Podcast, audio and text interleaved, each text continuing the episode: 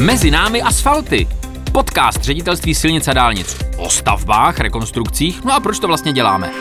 A jsme zase na stavbě. A tentokrát opravdu na stavbě. A na stavbě, která jede na plné pecky, protože tamhle jezdí technika, finišery, jsou tady nějaké frézy, práší se tady, je tady kraval, tak jsme se radši zavřeli do auta. A to s panem inženýrem Ivanem Čásenským, který je stavebním dozorem této stavby. Dobrý den, pane inženýre.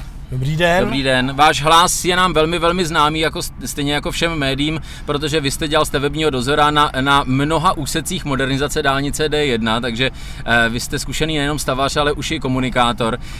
Pojďme si říct, my jsme teďka na odpočívce, to znamená na parkovišti s pumpou na kilometru 52 ve směru na Prahu a teď vlastně celé jste to tady uzavřel a teď to vypadá, že jste celou tu odpočívku zásadním způsobem zničil. A co bude dál po té, co jste ji zničil?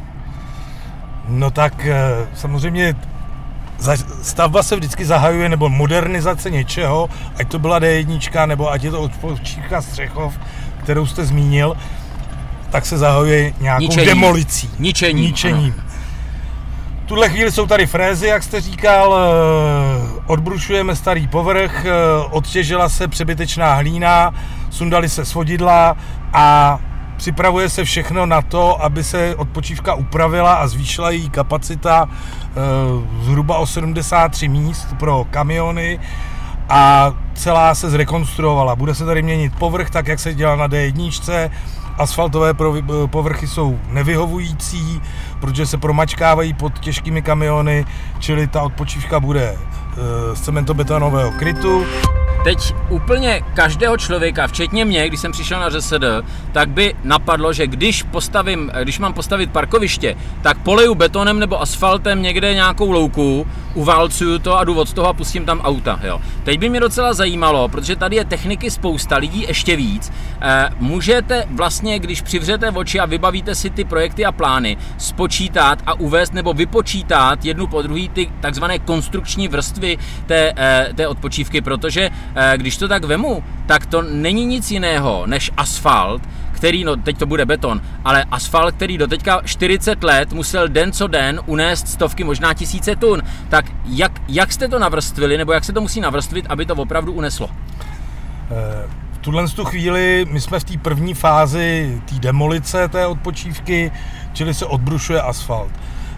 Následně půjdeme hlouš, protože tyhle vrstvy, ta vrstva stabilizace, která je pod asfaltem, přijde taky odtěžit. Dělá se to stejná skladba, jako se dělá nebo dělala v rámci modernizace D1. Odtěží se to na pláň, ta pláň se zlepší nějakým pojivem, což je... Pláň to už je ta louka. To je v podstatě louka, která se nějakým způsobem zlepší vápenocementovou směsí. A pak se na to začne dělat spodní vrstva a vrchní vrstva, pak ten beton. Čili to bude úplně nová skladba tak, aby vydržela ty zatížení těch kamionů a nedostávali jsme se do problému, že ty asfalty jsou potrhaný, promačkaný a tak dále. To je první fáze. Dělá se tady retenční nádrž nová, čili tady samozřejmě odvodnění odpočívky Střechov vlevo a vpravo půjde tady přes retenční nádrž, která se tady vybuduje dole úplně nová, čili samozřejmě hledíme i na ekologii, abychom nějaké případy úniky naft a tak dále do systému. Dělá se zde nová kanalizace, kompletně celá nová, dělá se tady elektrika, nové veřejné osvětlení, čili ta odpočívka bude úplně nová, dokonce tady dojde k demolici, tamhle koukáme přímo na bufet, tak místo toho bude KFC. Jo, no tak výborně. No, tam bude KFCčko. No, tak to si dáme, až to bude hotový za 4 měsíce, když to možná ta restaurace bude o něco později. Ještě mě napadla jedna věc, když jste začal mluvit o takových věcech, jako je osvětlení, elektrika a podobně, tak tahle odpočívka bude mít už připojení na ten video systém kamer, které budou hlídat kapacitu volnou a bude to vysílat do systému, který připravujeme. Řekněte, že ano, protože já vím, že to tak je. Já vím, že to tak je, takže říkám ano. No, tak jsem rád, že jsme se shodli, ale to je, asi to vedení půjde ještě pod ty konstrukční vrstvy a ten kamerový systém, ten jde úplně nakonec, nebo se to bude stavět teďka během těch 4 měsíců?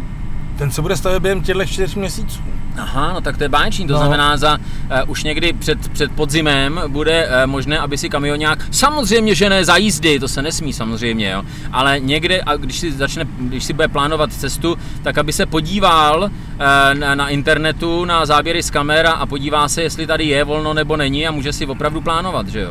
Ano, tento systém tady bude už nainstalován. Ještě tady budou nainstalovány dobíjecí stanice pro elektromobily, ale to už bývá většinou standard, že ty odpočívky to mají. I když tady jsme se dostali do poměrně složitý situace s napájecím kabelem, který jsme museli řešit s ČEZem, protože ta kapacita toho kabelu tady byla nízká, takže to byl takový oříšek pro elektrikáře, abychom tady pod zmodernizovanou dálnicí protáhli kabel, který je sem nutný natáhnout, abychom ty dobíjecí stanice tady mohli instalovat.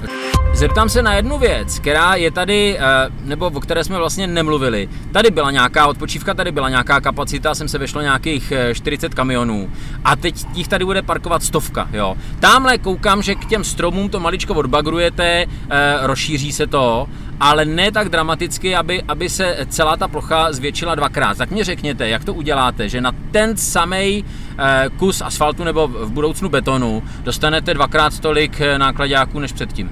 Tak samozřejmě na ten svak, na který je teďka stažený z ornice, tak ten svak přijde odbagrovat celý a tam bude stání, což je jako výrazný zvětšení. Odpočívka se prodlouží ještě a jsou tady navržený ty šikmý stání pro kamiony, které kapacitně samozřejmě jsou efektivnější, než když to značení není, že ty kamionáci pak stojí třeba podél silnice a tak dále a nesrovnají se tak, jak mají, čili tady to vodorovné značení by je mělo navést tak, aby co nejvíc využili té plochy, která tady bude nově zbudovaná a ty kamiony budou navedený tak, že si nebudou stát jak kde chtějí. Potvrdilo se nám to třeba vedle na odpočívce na pravé straně tady ve Střechově, kde jakmile měli to značení a měli jasně daný ty šikmý parkovací stání, jak mají stát, tak ty kamionáci se to naučili, anebo ono to jako ve světě je, ale ta kapacita se zvýšila. Napadla mě poslední otázka na vás, a to je spíš osobní, jo, taková pocitová. Jo.